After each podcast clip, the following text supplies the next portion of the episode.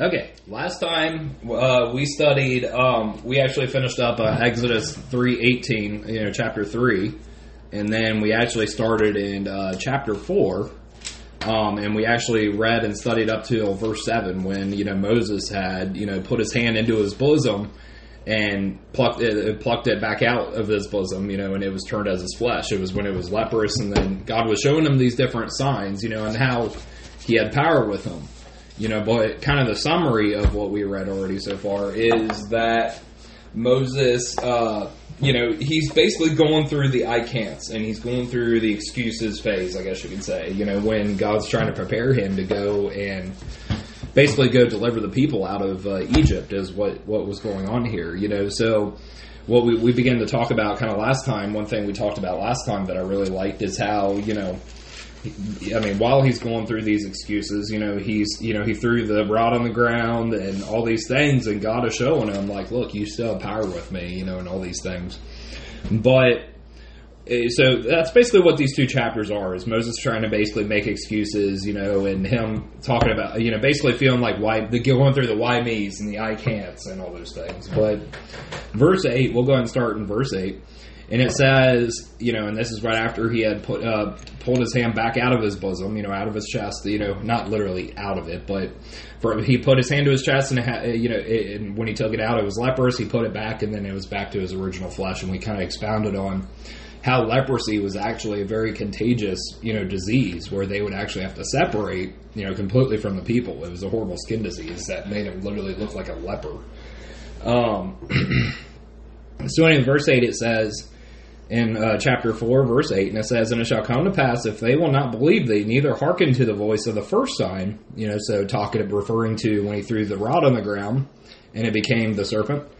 So he said, um, oh, I'm sorry, I just lost my place. Oh, okay, the first sign, that they will believe the voice of the latter sign. You know, so I, I, I kind of found that interesting, you know, not trying to go verse by verse again, you know, but I like how he said, look, if they're not going to believe the first sign, you know, they will believe, you know, the last one is basically what he's saying, you know. So he, he was getting ready to send him into Pharaoh. You know, he was preparing Moses and getting ready and showing him, like, look, again, you know, just back to what I originally said, he's showing them that he had power with him. But it said, and it shall come to pass, if they will not believe also these two signs, neither hearken unto thy voice, that thou shalt take of the water of the river and pour it upon the dry land, and the water which thou takest out of the river shall become blood upon the dry land. So, one thing I kind of remember that I mentioned last time too is that he's also kind of already telling him what the outcome is going to be, what he's going to do basically with these signs. He's basically laying it all out on the table for him here. You know what I mean by that? So he's basically telling him ahead of time, look, look, these are the things that are going to happen you know, these are the things, you know, that just be prepared that if these things do happen, which I don't think there was really much of an if here, you know, I believe that God, you know, because God hardened his heart, I think God was showing a lot of people, not just Pharaoh, but a lot of people, a bunch of different things here. You know, he had a purpose for it, right? You know, just something that James say, says all the time that I love that, that David said, you know, do we not have a purpose? You know, everybody as Christians, we all got a purpose, you know, but so he's telling them, you know, another thing that he's getting ready to do.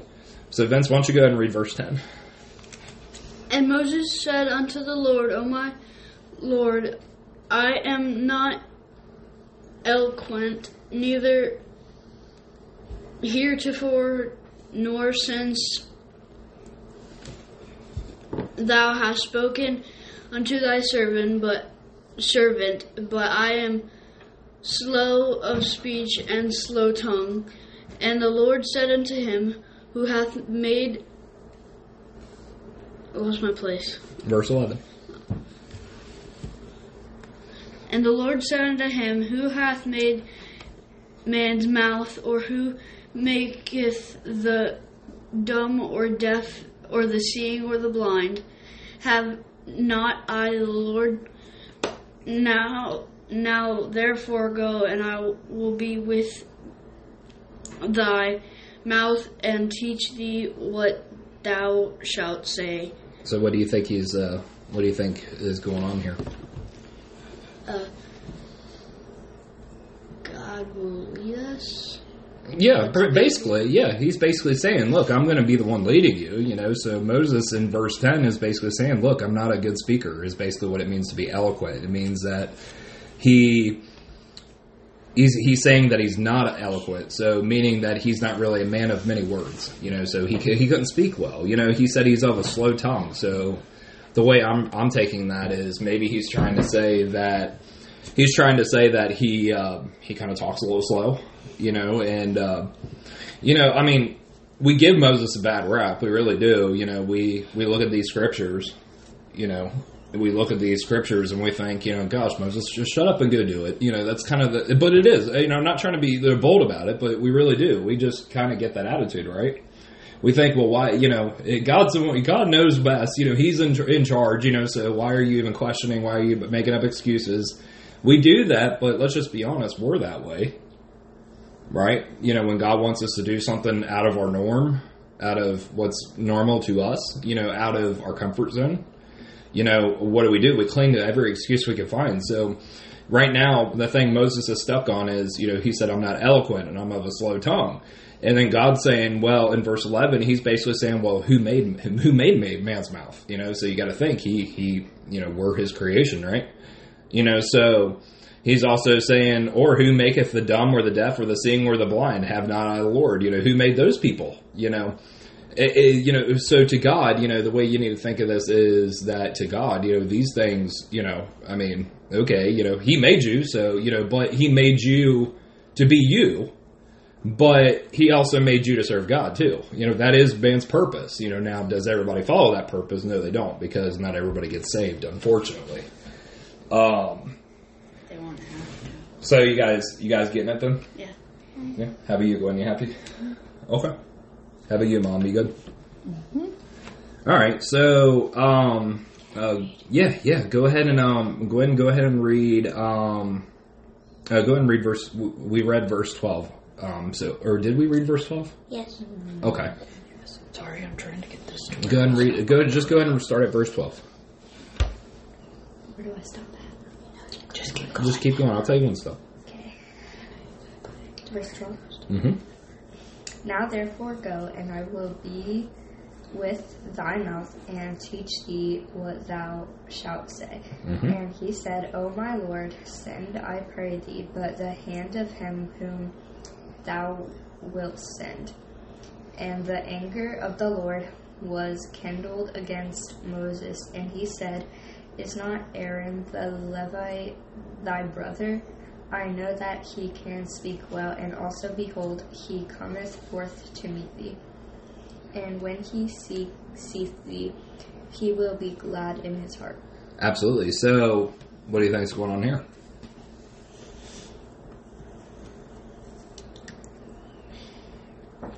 The old English is a little. Moses oh, started to make yeah. God mad hmm because instead of listening to him and doing what God wanted him to do, he's making up another excuse and another one and another one and another So one. we already kind of determined too that Aaron was his, obviously his brother, um, you know, and he was also the high priest at the time. Um, so I kind of when it, you know, last time I, I believe at some point I mentioned how there was an advocate for the people, which was Moses, and you also had the high priest. The high priest would take care of the service side of things, you know, according to the law, because they had laws like rules, you know, just like we do. You know, we have rules that we live by of the land the rules was the law where they had to sacrifice for sins, and I mean, there's a bunch of to that. So I'm not going to talk your ear off about the law. Um, but Moses' part as an advocate, an advocate is somebody that's on your behalf. They speak on your behalf, meaning like kind of like in the court of law, like when you go to court, you can hire an attorney. Um, you have an attorney that speaks on your behalf before the judge. You know, they're an advocate for you, they're on in your corner, they're on your side. So that's kind of the way Moses was. Now, when Jesus Christ came, and I love this, I- I, see you. When when Jesus Christ came, he was both of those things. Not only was he an advocate for the people, but he was also the high priest. And that's for another study with you guys when you guys get a little more deeper. But um, what's up? Uh, another thing you could look at it as the way um, in 14, you know, uh, uh, at the end of the verse it says, "And when he seeth seeth thee, he will be glad in his heart. And and a little uh, farther back than that in the verse, it says, "And also be- behold, he cometh forth to meet thee." And then it and then it said, "And when he seeth thee, he will be glad in his heart." You know. What I got, what I you know thought of that was he will be glad in his heart if he just listens. Well, of course. Doesn't make excuses. Well, of course, you know, Aaron is a high priest. You know, you, we kind of had this discussion before. You know, we kind of talked about how we have expectations of people, like our pastors. We hold them to an expectation. You know, we hold our preachers to an expectation. We hold our deacons. And the world has expectations of us. I'll say that, you know, and that's part of being a light and a witness and an example. You know, but we hold those expectations. But if we're going to hold those expectations, we should also be ourselves. Whether I mean, if you're not a pastor or preacher or just a prayer warrior, we should also be living those expectations too. Correct? You know, basically, kind of practicing what we preach, as the saying says. You know, absolutely. You know, so I see. Hold on. Um, so just think about it this way too. You know, one thing I kind of got stuck on actually, you know, is so he said uh, he tells them, "Look, I'll teach you every teach you what you need to say." And Moses' response in thirteen is, you know, oh, he says, "Oh my Lord, send, I pray thee, by the hand of him whom thou will send." Then the Lord gets mad. So I kind of was looking at that two ways, and I was kind of questioning for a minute. I was like, "Well, wait a minute, you know." Is he saying, okay, I'm, is he kind of saying, okay, I'm going to go, but send somebody to kind of help me speak? Or is he just saying, oh, okay, well, you know, if that's the case, you know, just send somebody else to go, you know, instead of me? Um, so my Bible actually has a reference to Jonah, you know, chapter 1, verse 3. And that verse actually talks about how Jonah, you know, so we obviously, you guys know the story of Jonah, you know, the account of Jonah, how God basically was sending him to preach to Nineveh. And Jonah's first thing that he does, he's basically like, nope. And he jumps ship. You know, the ship's of Tarshish. Tarshish was a very big, it was a very, um, I'm going to say boat friendly city. Um, so actually, it leads to that verse where he actually is getting on the ship and paying the fare. So, do you, do you guys know what it means when you like are like if you get on a ferry or get in a taxi? You know what it means to pay the fare? You're paying money for them to take you somewhere. Oh, Yeah, like a ferry. Yeah, you, so a ferry is like a boat that transports you across the river to get to a, a, another point, you know, to another road. So because obviously cars don't float in water, you know, so a ferry is a way that you can pull up on your Like car in New on York there. City, they have ferries. Yeah, no, actually, believe it or not, we uh, I don't know actually it's- some in Ohio. Yeah, I think Anderson Ferry, I think too. I, I think I don't know if it's still in operation. Don't they also have water taxis? water taxis? I don't know what they're called. I love you. No, we're. That's I would almost expect that out of Anna. I mean, they're water. So so anyway, so let's get back on topic though. But like the fare, you know, when you're paying the fare, just like Mom said, you know, you're paying, you know, you're paying for a service for them to tra- take you from one place to another. In a way, too, from a spiritual aspect, you, you, you with me? Um, from a spiritual aspect, Jonah was willing to pay the cost of him not listening to God. Right? Mm-hmm. So I believe, you know, especially being that I'm seeing references, I feel a little confident in saying that I believe that he was trying to, basically, Moses was trying to get out of it, is what he, I basically what I'm trying to say is that Moses was trying to get out of going, you know, There is such things water you know, that's why, that's why he's saying, you know, that's basically why he's saying, oh, okay, well, send, I pray thee by the hand of him whom thou will send. And then that's when God got mad at him. But God got mad at him because God's going to him to do that. It was for Moses to do those things. You know, sometimes when God comes to us, He doesn't want us to give Him an excuse. He doesn't want us to. I mean, I think He's patient enough where if we ask questions at times, but there are times when God has came to you, He gave you that job. He's not. He didn't give it to the person next to you. He didn't give it to somebody to come later. He gave that purpose and that job to you. You know, and it's important that if God comes to you to do that, that it's meant for you. You know, it's important to understand that. What were you going to ask? Absolutely. So I just wanted to elaborate on that. You know, so I believe that, and that's why I believe that's why uh, God got the anger of the Lord was kindled against Moses. In other words, he was mad because he said that. You know, and then that's when he said, you know, is Aaron the Levite thy brother? You know, he can speak well, so he can go with you. So he was still kind of being merciful, even though he was mad at him, you know. But uh, Annie, go ahead and read uh, verse uh, verse fifteen. And though thou shalt speak unto him and put words in his mouth, and I will be with thy mouth, mouth and when Will. will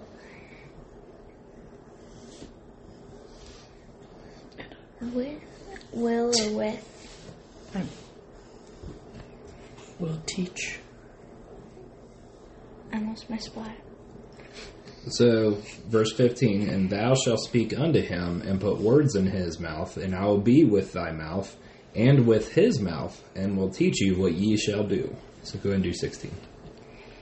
And he shall be thy Spokesman. spokesman unto the people, and he, shall Be be Even. even he, he shall be to thee Instead. instead of the a mouth and thou Thou. thou shalt be to him instead. instead of God. So, what do you think's going on? What, what do you think God's telling Moses right here? Um, um, I don't know. I know the Old English is a little, little difficult, right? I don't, Um, I don't really understand anything. That's okay. So It's basically, what he's saying is, look, you know, you know, he's going to be help you speak. You know, he's going to. You're pretty much the way I'm taking it. You know, because again, it doesn't just because Aaron was there to help him speak didn't take Moses' job away from him. He was still going to be an advocate for the people.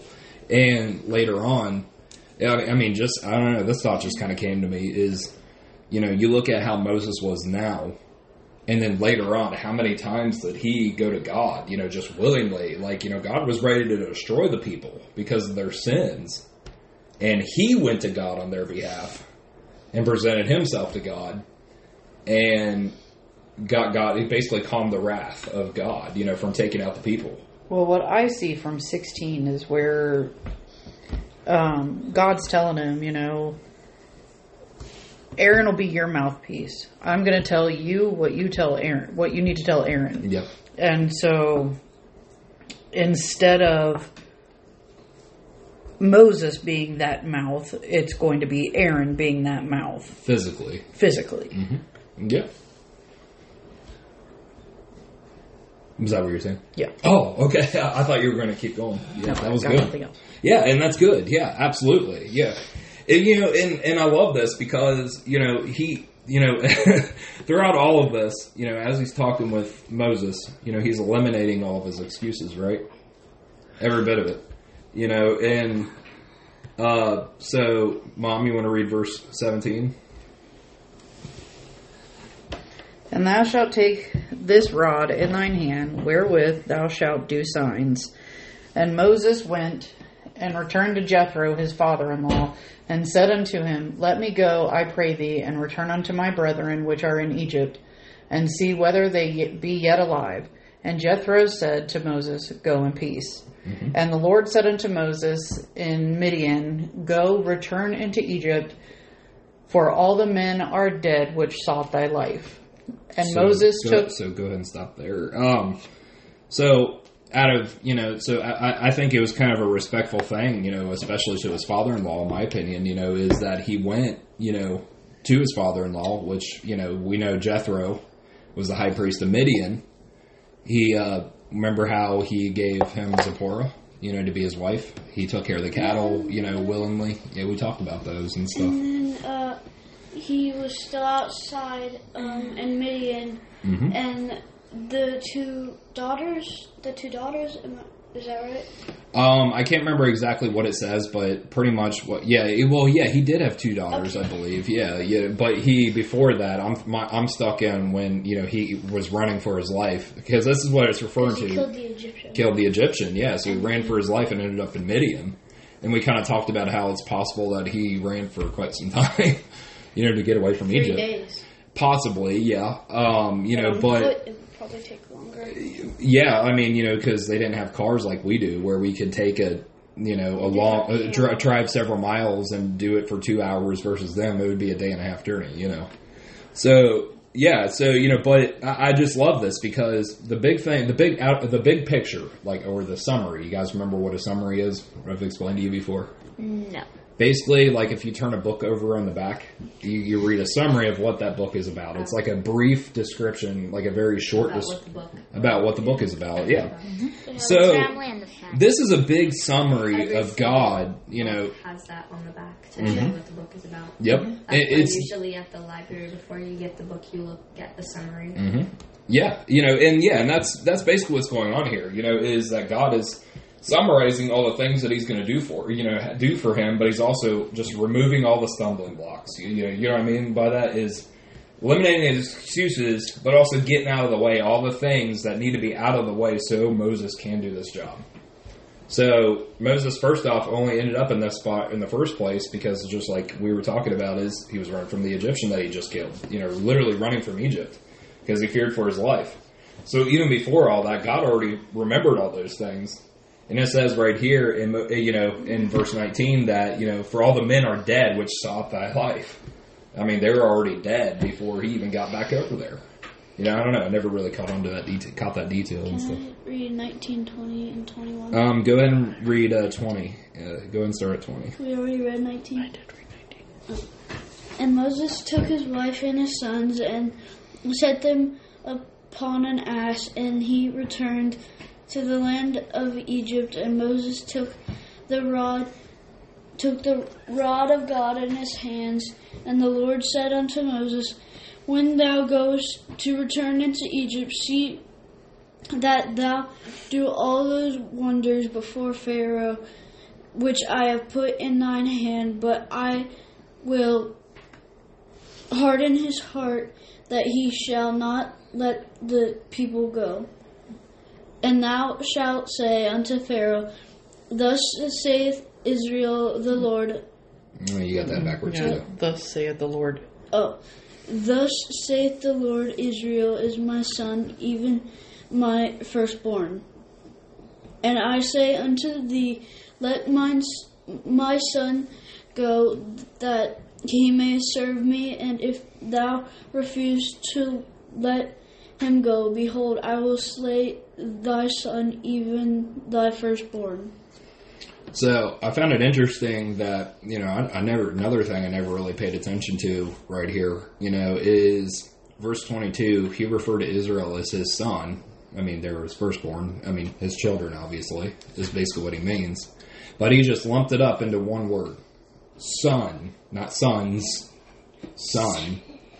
And then he goes up and then also gives warnings. You know, he says you know, and I say unto thee, let my son go, that he let my son go, referring to Israel, that he may serve me, and if thou shalt refuse to let him go, behold, I will slay thy son, even thy firstborn. You know, he's this seems a little personal to God, don't you think? That's how personal our relationship is with God, you know, as his children. You know, he just lumped them all as, look, they are my son. You know, as a parent, you know, think about it. You know, if, as a parent, aren't you going to be a little protective over your kids too? I feel wholeheartedly that he, you know, obviously he had a plan. He had a plan that was going to happen. He was there. He was going to show them his power, but also too, he, you know, was that. That's how personal it was to God. You know, to get his people out of there. You know, I, I'm thankful for that. You know, because I'm going to tie it to salvation. You know, that's how personal my God is. He looked at us that way, right? Mm-hmm. When he sent Jesus to die for us. Like that's deep. I don't know about anybody else, but that's deep, ain't it? You know, we sing that song, or, or actually, no, not we. Uh, Rachel and uh, James sung it, and it, it just—I'll tell you, it just ate my, ate my, huh? Rachel. Did I say Rachel? Yes. Did I really? Oh, I meant Hannah and Hannah and James. Wow. Okay. Hannah and James sung that song, and uh, you know, but they were talking about how deep is deep the Father's love is. You mm. know, mm-hmm. I mean, it's awesome, ain't it? You know, I- I'm just thankful that God's love is that deep. I cannot believe I said Rachel. I mean, my, I've got like a billion thoughts in my head, you know, with scripture. So, but anyway, so he said, but so he's basically threatening Egypt is the way I'm reading that, you know, because he said, I'm going to slay thy son, even thy firstborn. So not only Egypt, but their children too, you know, so he's, that's how very personal this is. So verse 24, you know, says this. So obviously Moses is now at a point now where he's now going to do the job. Like he went, he made, got his affairs in order, I guess you could say, by going to, you know, Midian, uh, uh, the high priest of Midian, telling them, hey, you know, I'm going to Egypt, you know, basically saying, you know, probably the love yous, goodbyes, hugs, I'm going, I'm going to be gone for a while, you know, kind of one of those things. Um, so verse 24 says this, and it came to pass by the way in the end that the Lord met him and sought to kill him. So now we're like, now this the, these verses always stand out to me, and actually we'll, we'll, we'll elaborate. So then Zipporah took a sharp stone and cut off the foreskin of her son and cast it at his feet and said, Surely a bloody husband art thou to me. So he let him go. Then said, uh, then she said, A bloody husband thou art because of the circumcision. So, okay, so I'm going to explain. So he's so before this. Let's just take some steps back, okay? Before this, he's sending. He's trying to get him to go and quit making excuses and go. He leaves, goes to Midian to the high priest to get his affairs in order, basically. You know, to let him know, like, hey, you know, I'm going back to Egypt to get my get my people. But then now, all of a sudden, in verse 24, the Lord met him on the way to Egypt, ready to kill him. Why on earth would he want to do that? I know. Brain. Right? Why would the Lord want to kill someone? There's a reason for it. Um, and hold on, I have a question. We'll get to that part. We in a will minute. get to that. Quit, you know, quit zooming in on certain details. Hold on. Well, Sorry. d- no, no, don't not. Okay, let me take that back. Don't not. Just let me elaborate. That's all I'm trying to say. So there's a Take it a reason step for at a this. time. So remember how I had already originally said that God was eliminating all the stumbling blocks. I believe that that's also what God was doing here.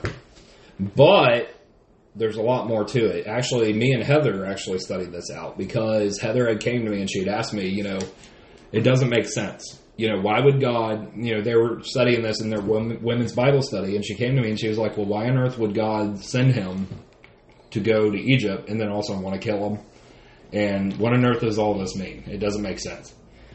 So, let's take it all the way back to Abraham's time. Abraham, there were some covenants made. You guys don't remember what a covenant is? No. Promises. Basically, promises, agreements. Um, it could be a contract uh, that you sign. They also refer to those as covenants, but Like it's basically an like agreement. contract. agreement and a Like a promise. contract that you sign. A solemn promise, basically, is what it is. Yeah. So it's basically a solemn promise, like a very you know heartfelt promise. You know, it was a promise and agreement. You know, God made an agreement with Abraham that every child at the age of eight was to be circumcised. What, what, is circumcised? Uh, let me elaborate. Sorry. So, meaning that you know, when they're a baby, you know, so just like in hospitals today, you know, most men get circumcised, right? You know, and uh, one way the purpose of that was for you know because God wanted His people to be different, but there was also a spiritual meaning. There was a spiritual meaning of it, uh, and the spiritual meaning of it basically means you know means. Uh, so, and, and actually, the New Testament refers to this. It means the circumcision. It talks about a circumcision of the heart. It's when you're cutting away the old heart, and God gives you the new heart. So when you get saved, you're given a new heart. You're not given. A, you're not you- the old heart because y- you're flesh, right? So that kind of ties into what's going on here. Is this was one thing that he didn't do yet is the way you know from what I have studied out on this. It is he was supposed to circumcise his son, but he didn't do it yet, and that was why God was ready to kill him. It was because of his sin. He was he had sin that he had to get out of the way. So how does that apply to us? it applies to us. Um, you know, the way it applies to us is that sometimes, you know, God, you know, we have to move up, you know, get the sin in our life or or the sin that stands between us and God out of the way, so we can go and do what God wants us to do, right? So that's basically what's going on here, and that's why you know Zipporah, you know, she went, she ended up doing it when Moses should have already done did it. She took a sharp stone and cut off the foreskin of her son and cast it at his feet. She threw it at, which is kind of gross, but she did. She threw it at his feet and said, you know, a bloody husband, you know, but she said, "Surely a bloody husband art thou to me." So he, so it says, so he let him go, talking about God let Moses go, because that was the one thing standing between them. And then he, and then she said, "A bloody husband thou art," because of the circumcision. So what he's talking about, why Zipporah was upset about this because he, she, they, I mean, I, I just can't help but believe that they knew better because of the covenants and the, the agreements between Abraham and the promises. So that was the sin that was standing between them. So all the sin that Moses had, this particular sin had to get out of the way. So he removed, just in summary, removed the people that are after him in Egypt that wanted to kill him because he killed the Egyptian. He removed all of his excuses. And then now here, you know, he should have already circumcised his son. And she calls him a bloody husband because, let's just be honest, you know, we're all flesh and blood. We all make mistakes. We all have shortcomings we're flesh and blood. You know, that is one thing that is reality. And this is also a very bloody way. It really is because they had to sacrifice. They, uh, you know, I mean, I mean, Jesus Christ became that sacrificed. This is a very bloody way. There were a lot of people put to death for God's name. Mom. I'm dead. What's up? Sorry.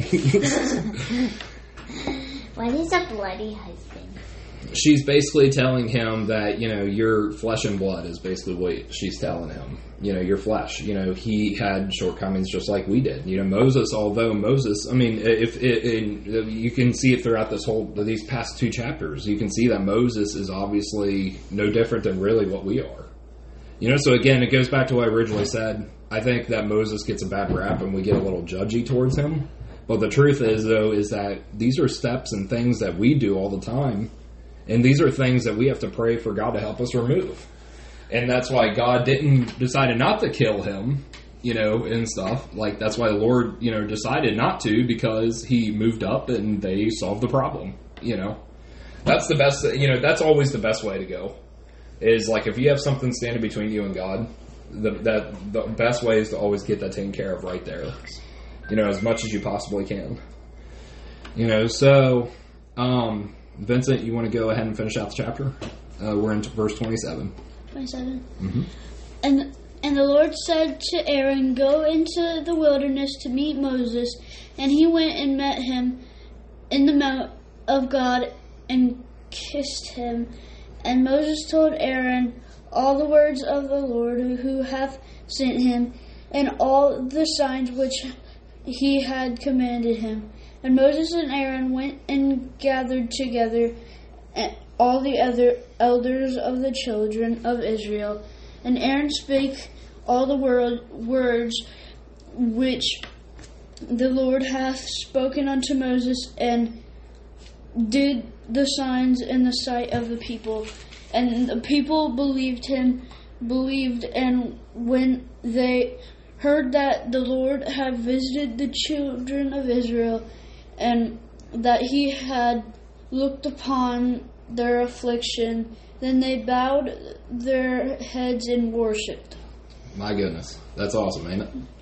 So you have to think, If you know, just listened at the first start, they they they would have bowed their heads and worshipped. well, but you got to remember too, though, is that you know, like, kind of, um, the the thing is though, is that thing you got to remember though is, I mean, if I remember correctly too, I think we read too that the children of Israel were kind of a little bitter towards Moses himself because there was some jealousy there. Yeah, yeah, uh, there was actually a little bit of jealousy there because you have to keep in mind too, Moses, although he was a Hebrew, he was raised up in Pharaoh's house, so he wasn't going through what they were going through. So they basically, I mean, just think about it. If you're being mis, you know, imprisoned and beat and treated horribly, you know, and you're seeing somebody of your own kind, you kind of look at them like a traitor, don't you? Or a backstabber. In other words, you're like, you're one of us, and why do you get treated that way? And then I'm sitting here, you know, getting beat by my taskmasters and doing all this hard labor and, you know, serving with rigor, is what the scripture says. And you just basically are, you know, having these bountiful feasts and living it up with Pharaoh. You, you see what I'm saying? You know, I, so I can totally see that. But again, it just goes back to say, it just goes back to show you that look right here. God removed that too that tension there because okay, a few things right here. Aaron, he went and told you know, so he it's just like God said. Aaron was happy because he kissed him. You know, that was a way to greet each other in, in their culture. Ew. Um, it, it, no, but it was it was a way to it was it, so he wasn't trying to kiss him to like you know like me and mom do or anything you know, but it was more in a way of well, I'm not being gross, but I'm just saying in general, like a husband and wife do. You know, uh, they it's more so like it was a way to greet each other. That's why you know sometimes Paul will say greet each other with a holy kiss. You know, Paul actually has wrote that in his writings. So it was in their culture that was a way of greeting people with love, but it was more of a it is really good to see you kind of thing. You know, like hugging. And no, hear me out on this. All right, I'm losing you guys. A little bit longer, we're done. Sorry. Reel it back in. All right. But in some cultures, if you were to hug somebody, they would be like, "What on earth are you doing?" That is actually a very so. Uh, believe it or not, it, I guess what I'm trying to say though is that it was just a way. It was just a, a, a very loving greeting, is what I was saying. You know, it was a very friendly, loving greeting, is the way to look at that. But like I said, in some cultures, if you hug, they think maybe you're going to fight them or something. You know, so that's that's kind of abnormal because that's part of their culture. Just like to us, we're not going to go up and kiss somebody, you know, because and say, "How you doing?" You- That's a good way to get punched, right? You know, because it's so out of our norm. But that's part of our culture. So enough of that. But last thing, last thing before we finish this up. So basically, if you would have tried to hug them in their culture, they would have been like, Well, I'm not saying that's how they were here in particular because I don't really know. But what I am saying is that in some cultures, though, you know, people don't know what a hug is. You know, you know, you know I, I believe the French probably do. Maybe in modern times, they probably have an idea what it is that we do that in our culture. But um, what I'm saying though is that there's some things to us that are normal. There are some things to us that are normal that are out of the norm for other cultures, other people, you know, and stuff. Just like the greeting with a kiss, that's a little out of our norm. Kind "Don't of. French people do that?" No, he's saying French people give each other a kiss on the yeah, cheek when French they greet pe- each other. Yeah, yeah, yeah. So, um, so basically, but so again, you know, just it goes back to what I originally said, though. You know, God was removing all these stumbling blocks, all these things out of the way, and you know, the people, as soon as He told Moses, they went straight to the children of Israel in Egypt. So the way I'm reading this is that they were already in Egypt because the next chapter starts with Moses and going into Pharaoh. Um, all of them believed everything. You know, so it doesn't say that there was some jealousy. It doesn't say right here that Aaron doubted what he was saying, like Moses was doing earlier on. Aaron just, eh, you know, it, it, I don't read that right there. Uh, What I do read, though, is that everybody believed. It says, And the people believed, and when they heard that the Lord had visited the children of Israel, and that he had looked upon their affliction, then they bowed their heads and worshipped. Tell you what, you know, when you see, when you know God is working and when you know God is in the midst, it's kind of hard not to get you just you know something I love that you know hear about James and Nikki, you know, spiritual backflips. You know, you get super excited, you know, in the Lord because you know who it is that's in your corner and you know who it is that has your back. And but thank God for that. Any other thoughts, comments, questions before we end? I think this is a good stopping point. I'm losing you guys, so. Sorry, you said some funny stuff. Yeah, well, yeah, it is kind of it is kind of funny though because some things to us, and it just get back to what I originally said. Some things to us are very out of the norm. But yeah, I would not recommend going up to anybody and trying to lay your lips right on their face, you know, without them knowing you. I would, I would not recommend that, especially in the workplace. Like the lady at the grocery store. Yeah, yeah. All right, all right, we're done. Till next time.